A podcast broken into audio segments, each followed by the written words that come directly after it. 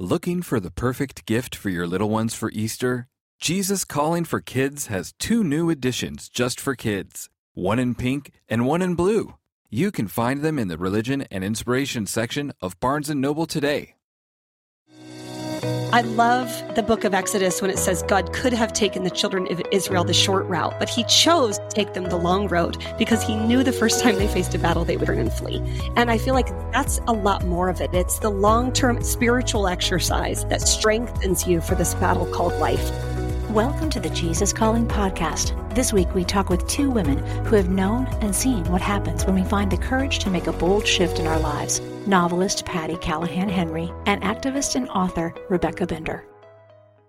Rebecca Bender is the CEO and founder of the Rebecca Bender Initiative and is a survivor, leader, and author of In Pursuit of Love Rebecca thought she was going to have the life she'd always dreamed of when she moved to Las Vegas with her boyfriend, but the dream became a nightmare when her boyfriend became her pimp at the age of 19.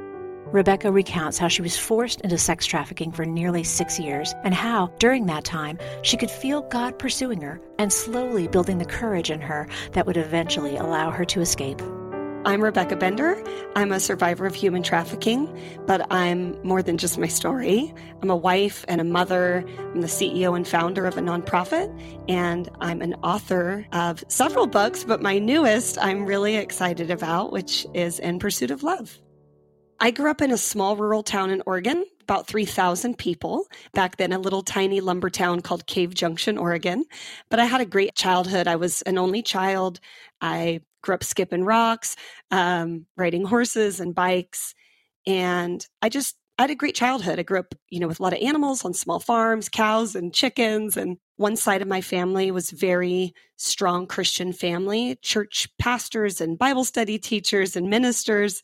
I would go to church with them on Sundays or vacation Bible school. But my life at home with my parents and then my, my mom and then my stepdad was just so very different than any form of going to church or faith at all. Um, different forms of uh, violence in the home, whether dad was yelling and throwing things, or my mom had a new boyfriend that was really a jerk and didn't treat her very well. It really desensitized me, probably more than I even realized until more recently in my adult life. It left me as a only child feeling very unseen, unimportant, and unwanted, which kind of stuck with me as I grew into my teenage years. I wanted to get out of my little town. I wanted to see the world. I wanted to explore what was out there. Happy to join a, the new group at school that, you know, invited me to that first party. Happy to do it because I just wanted to love and be loved. I wanted to be a part of something. I wanted to have fun. I was a varsity athlete. I was an honor roll student. I was busy. I was on prom court, Harvest Ball Queen. Um, but again, I, I was kind of a party girl. So I was great all through school and on the bus to and from away games. And then that Saturday came around, I found out where the nearest party was and went and hung out with friends and just kind of always on the go. That had became my norm. So when I would occasionally attend church with my grandma, I felt very judged. I felt very like, oh, this is the family that, you know, the prayer requests have been about. And I know that was never anyone's intention, but it didn't feel always welcoming. I felt like an outsider um, which pushed me, I think, even further away from from wanting to be a part of a community of faith. I got pregnant at 17 and had a daughter at 18 and moved into college town that was about two hours north of my family. And right away, I could tell that this was going to be not probably the adventure that I had hoped. I didn't have the support of all my my grandparents and my my own parents and my aunts and cousins. I didn't have any support. And suddenly I was the girl on campus with the kid. Those vulnerabilities I had as a young girl feeling really alone and unimportant started to resurface. And it was at that time when I was feeling questioning if I had made the right decision to move there, um, really starting to get in with the wrong crowd um, is when I met a young man who had a lot of ambition and seemed to have a lot of answers to my problems. You know, I'm, I'm a single mom living, you know, in poverty, trying to put myself possibly through school.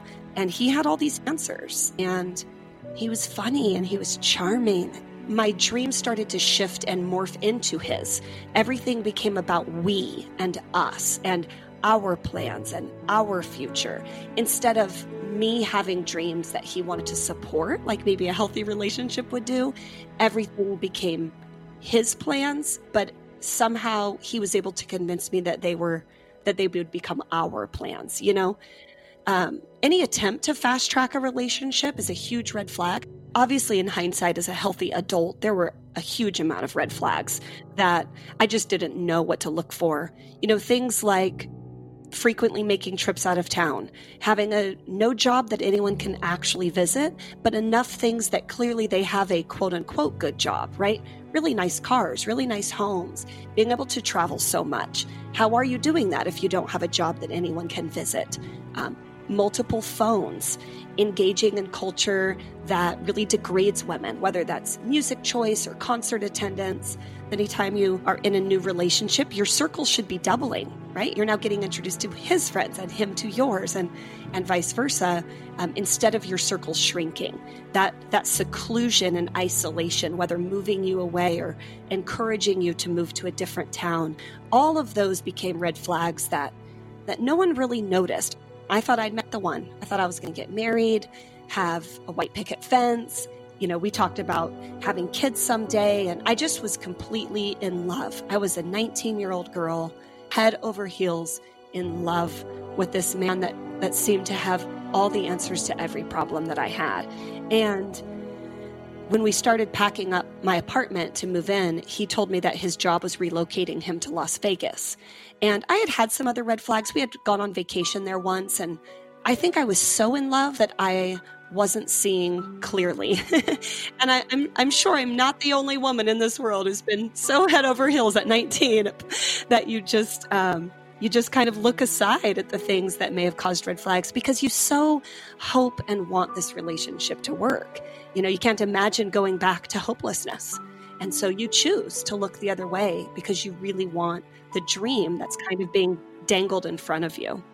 So I noticed some other red flags when we had been on vacation in Vegas, but I, again, I just didn't, I just chose to really not, I chose to believe him. I chose to believe the lies uh, because I really wanted this relationship to work. I was in complete mental chains. Traffickers are very good at, at brainwashing. There's actually a study out from Northern Colorado University that shows that domestic human trafficking so, trafficking here in the United States, it fits all 15 indicators of cult behavior, which was really eye opening for me when I learned that because you could see how this, you know, this high control leader really created this us versus them mentality, controlling where you eat and when you sleep and who you're in relationship with, who can be your friends, a complete isolation to outside information. And then the bonds that you form with him, uh, whether it's Stockholm syndrome, capture bonding, trauma bonding, these are actual DSM 5 indicators from psychologists. These aren't terms that just trafficking victims make up.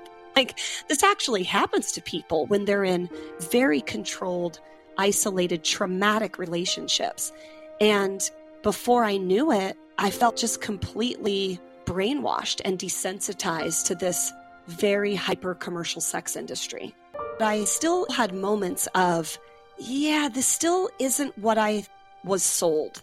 This isn't what I actually want. And this isn't what I want for my daughter. And I would kick back and I would push back and I would say, no, this isn't what I was promised. And this isn't what you told me. And the problem is, the more I would push back, the more hurt I would get physically. And I can remember him actually saying to me once, he actually said to the whole room, all the other women, he pulled me out in the middle and he said, This one has a spirit that won't be broken. As if it was a bad thing. And, and for a long time, I thought it was. And now I'm so grateful that God gave me a spirit that pushed back and said, No, something's not right here.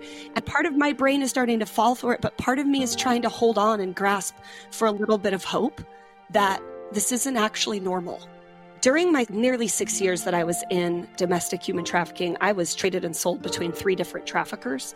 There were moments in my life where I started to feel like I was going crazy. I started feeling like my mind was slipping away, and I, I would do things to try to keep myself present. But really, God began pursuing me. I was so filled with, with knowing that I could hear the voice of the Lord, the voice of the creator of the universe who chose to talk to me. And that really kept me through some of my darkest times when I started to get very hopeless, um, suicidal, depression. That's when I started to feel my mind slipping and I would just start praying. Like I I call out, you know, I pray for the spirit of peace in the name of Jesus. I would pray this over myself while being trafficked. I think someone gave me a Jesus calling devotional during my time kind of, you know, just trying to find myself and it was so great to have something that was very quick but very deep. You know, Jesus calling goes deep in a way that's um, really speaks to your heart. And I loved the thought of Jesus talking to me the way that I had heard him through so much of my trauma. Finally, in 2006, the feds raided one of the homes of my traffickers. And thankfully, in December of 2007, Two of the other victims had been sentenced to a year in prison for felony tax evasion. And that gave me an opportunity, knowing that my trafficker also was about to take a plea deal on a tax evasion charge. Um, I knew that he wouldn't be able to chase me as he had done in the past when I had ran in the past. And so um, I packed up everything I could in our suitcases and I grabbed my daughter and I, I fled. And I think that was really hard. Escaping was scary, it's hard, but What's equally as hard is now what? Here I am back in my tiny, small lumber town. You know, you're technically choosing homelessness. You're sleeping on people's couches. You're getting on food stamps. You know, I didn't have a fork or a pillow to my name. I had nothing living in a very small town with a criminal record, a huge gap in job history, a, ridiculous amount of stigmas with the term prostitution related. If, if someone were to run a background check and to try to volunteer at my kid's school or to get a job, it was this constant fear that everyone was going to find out what kind of girl I used to be. This is my favorite part about God is just how he breaks off chains, he breaks off shame, he, he completely can redo our lives. We can become new creations, but it takes a lot of work. And I had this come to Jesus moment one night with the Lord where I just cried out to God and I said, I don't want this either. You know, I don't, I, feel hopeless. I feel just as hopeless. Like I don't, I don't want this life either. What is this all you saved me for? Was to live in government subsidized housing and be on poverty and riding the public bus and like this is really hard too. And I don't want this either. And I remember God saying very clearly, if you give me the same amount of time that you gave the enemy, I will never be outdone. And it's like I had this revelation shift in my heart of I can't expect God to undo in 30 days what took 6 years to really take hold. And and so I said, "Okay, I'll give you 6 years. but if it's not better, I'm out." And I just had this this, you know, moment of being real with God. You have to be real with God. He knows what you're thinking, and um, He knows even more than you do what's happening in your brain and, and your mind and your heart. So, just crying out to Him helps really shift and give you some revelation and helps you take your eyes above your circumstance to see what He has in store. It was in that moment of declaring, okay, I'm in, I'm all in, and that I started accepting, I think, more of the support from my community, from my family, from my church. And um, God just did a radical, radical shift in my own heart where I started loving the small town I lived in. And I started feeling and seeing a part of the community that I, I really had only seen through the lens of my vulnerable young self, where now I got to see um, this incredible community of people who wanted to come around me and support me and break the shame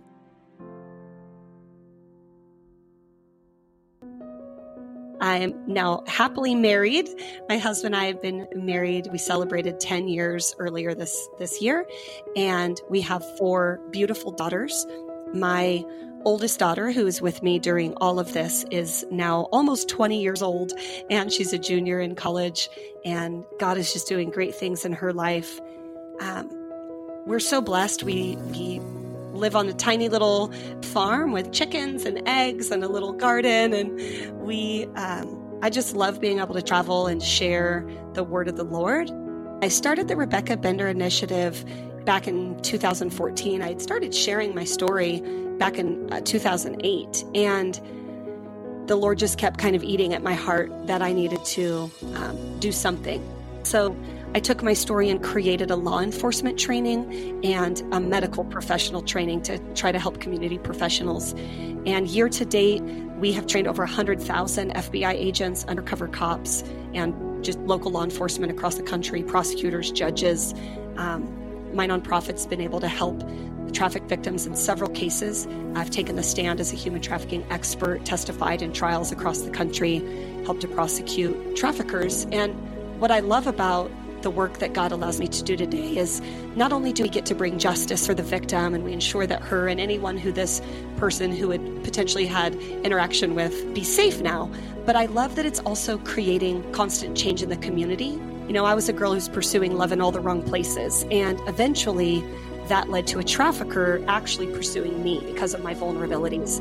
But the whole time, God pursued us. And at the end, it's really about will you let it all go to pursue Him? Those who've been forgiven much loveth much. And I just kept owning that. If God took Rahab and put her in the lineage of Jesus and said to his disciples that this this one loves more than you, how much more for girls like me? Jesus loves girls like me. We're all over the Bible. Don't put the shame on who should own the shame, which is the perpetrators. Don't take ownership of that on yourself. Hand it right back to who deserves it, and it's not you. You can find Rebecca's book, In Pursuit of Love, and other resources at her website at rebeccabender.org. If you or someone you care about is involved with trafficking, there is help. Call the National U.S. Trafficking Hotline at 1 888 373 7888 to get help today. We'll be right back with our next guest, Patti Callahan, after this message about a free new resource from Jesus Calling, the Jesus Calling magazine.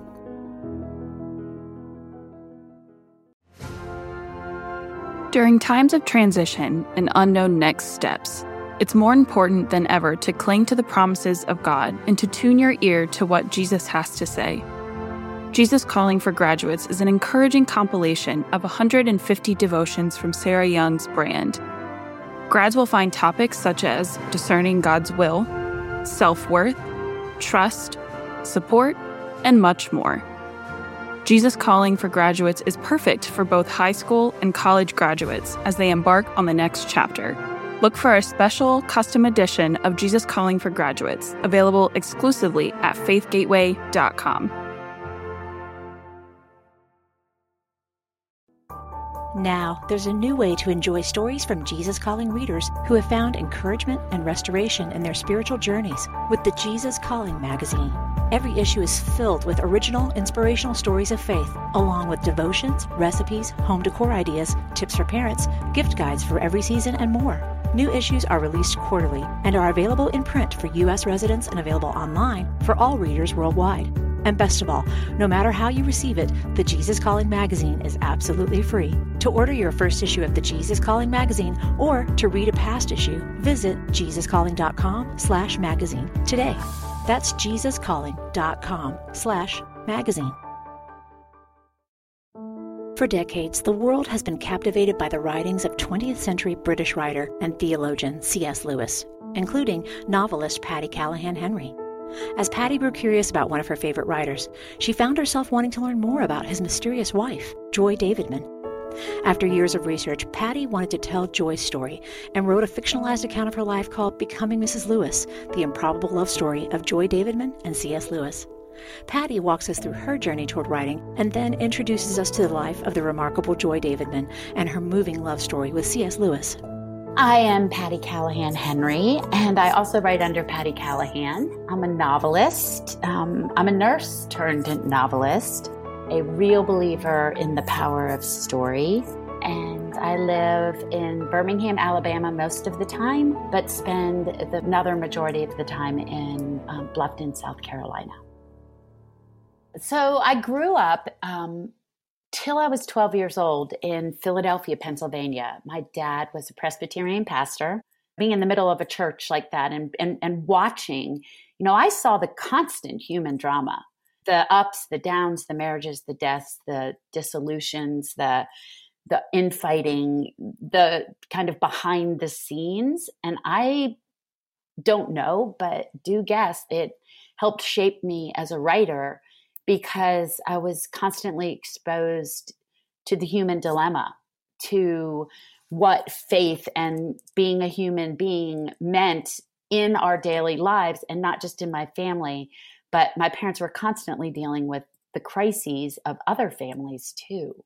And I was observing it, I was a watcher. When I was a kid, faith was the facts, you know, the 10 points or the things that you listed that you must believe in. I was always questioning, and I was very strong willed, or so I was told. So I think that my faith isn't a settled and for sure set of beliefs like it was when I was young. Now my faith is more of a mystery. I think if I had stayed there with the settled and for sure, um, it would have prevented growth. I think we have to kind of have faith in this God that's indwelling and accessible. But the grown up part of that faith for me is that I, that's okay. That is okay for me. I don't have to feel guilty or bad or wrong because it evolves and changes and I love this word transforms. So it transforms and it transforms me and it transforms. As long as it's always about the indwelling God, I feel I feel fairly safe in my faith. But I did really want to be a nurse and I went to Auburn University. I was a pediatric nurse. I received my master's degree in child health. I was a clinical nurse specialist in pediatrics. I loved it.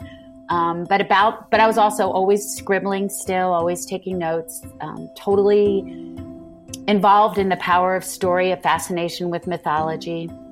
And when my kids were very young, I had three kids in five years, and they were five, three, and new. And I decided that I was going to try and write only one book, that I wanted to prove to myself that I could do it. And I also wanted to dive into the art that had sustained me all those years. It was pure fright. I was, I had to tell myself no one would ever read it, and there are parts of it nobody has ever read. But I had to, yeah, I mean, I went back to school, I took some classes, I entered contests, I was rejected and knocked down, and it was, it was definitely an act of perseverance and, and faith, a different kind of faith, a faith. I think I was always a writer. I wrote from the time I could hold a crayon. I had, you know, I have little notebooks and, and stories tucked away in the attic. I have kept a journal since since time began for me. I'm a big believer in solitude and quiet. I think everybody would say this about Jesus calling, but often it's played pivotal roles at different moments in my life. More often than not, when you open it and read for that day, it's what you needed that day, which mm-hmm. is kind of astounding. Because sometimes you won't pick it up for a long while and then you'll read that day and be like, whoa, you know, there you go. Jesus Calling, April 19th. I love you regardless of how well you are performing. Sometimes you feel uneasy, wondering if you are doing enough to be worthy of my love. No matter how exemplary your behavior, the answer to that question will always be no. Your performance and my love are totally different issues, which you need to sort out. I love you with an everlasting love that flows out from eternity without limits or conditions.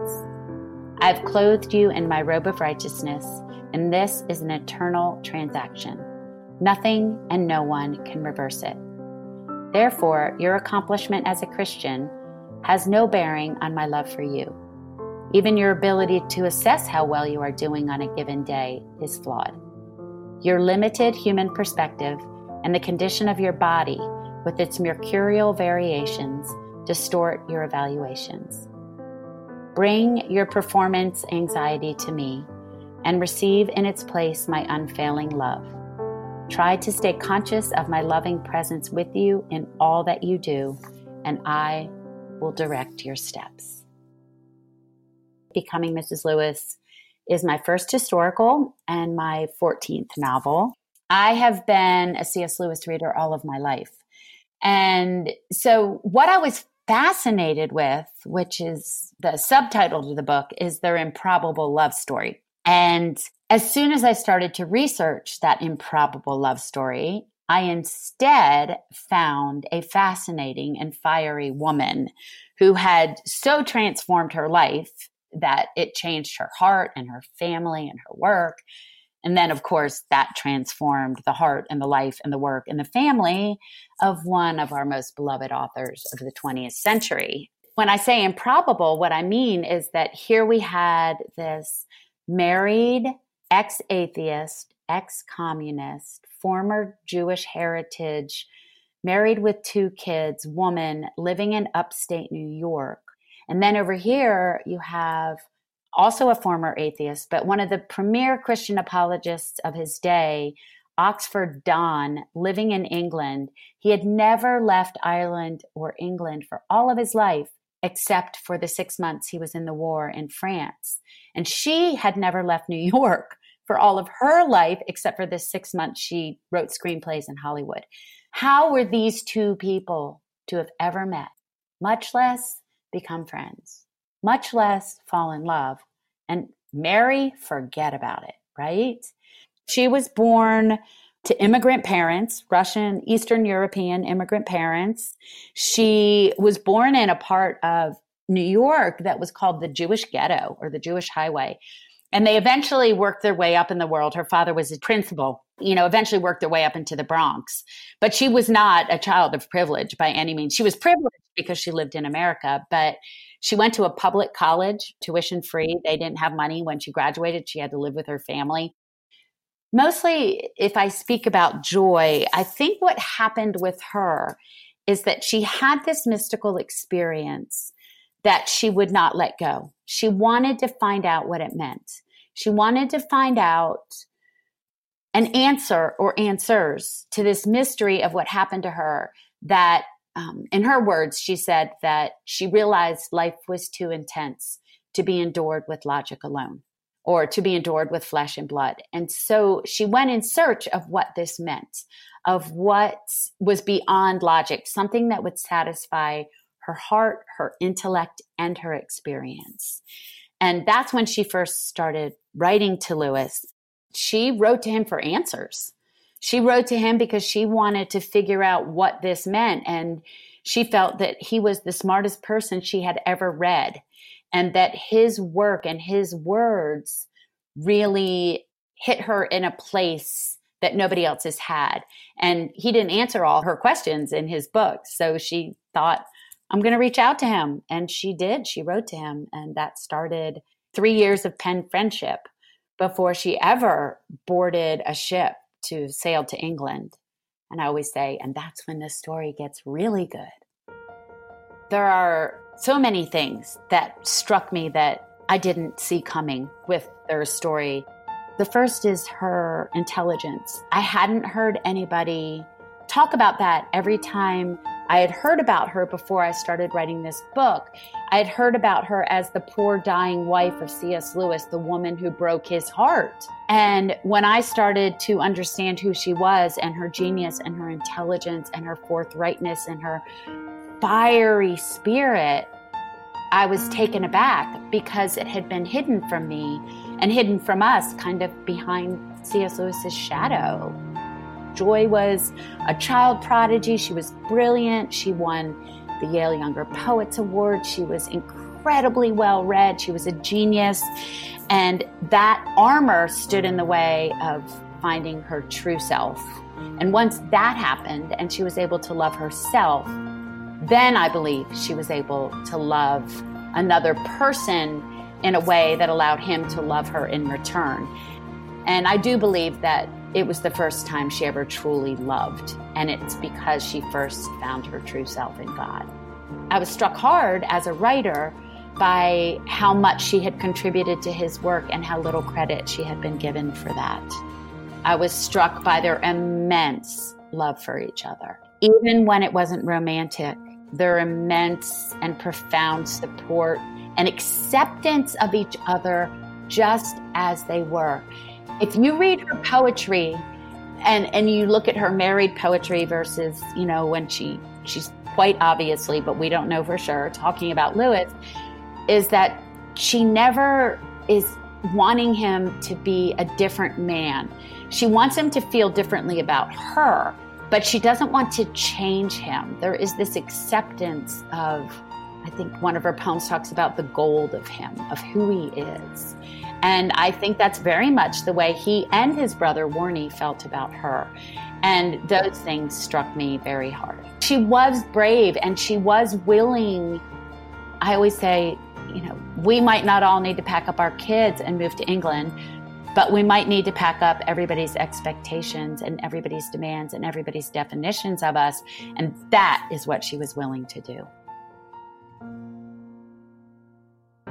Transformation is the heart of the novel. That is why the title is Becoming. They both show us that the quest for truth is worth the complicated and convoluted path of changing our life, and that the quest for love is worth the convoluted and complicated and hard and dissonant path of changing our lives. Because if you put Joy's journey down on paper, it doesn't look like everything got better just because she went on a quest for the truth and for love and for God. But if you look at the bigger picture, it was worth it. My favorite quote by Joy is If we should ever grow brave, what on earth would become of us? And I love that question for the two words that are stuck in that sentence, which are grow and become. If we should ever grow brave, what should become of us. And I love that because it means we're not stagnant, we're not stuck as we are, that there is this chance for change, and that if we grow brave, we can become and grow. You can find Patti's book, Becoming Mrs. Lewis, or listen to more of Joy Davidman's story in the podcast Behind the Scenes of Becoming Mrs. Lewis at patticallahanhenry.com. Next time on the Jesus Calling podcast, we speak with musician and American Idol finalist Dave Pittman. At an early age, Dave was diagnosed with Tourette syndrome, a condition that can cause uncontrollable tics or vocal sounds. Dave remembers how he felt when he first heard the news.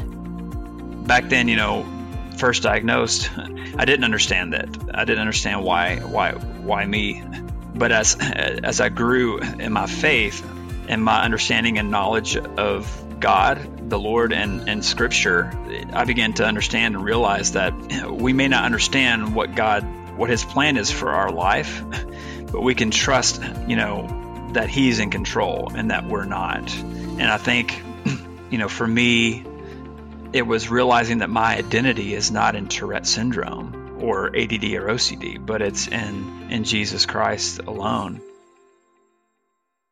Do you love hearing these stories of faith weekly from people like you whose lives have been changed by a closer walk with God?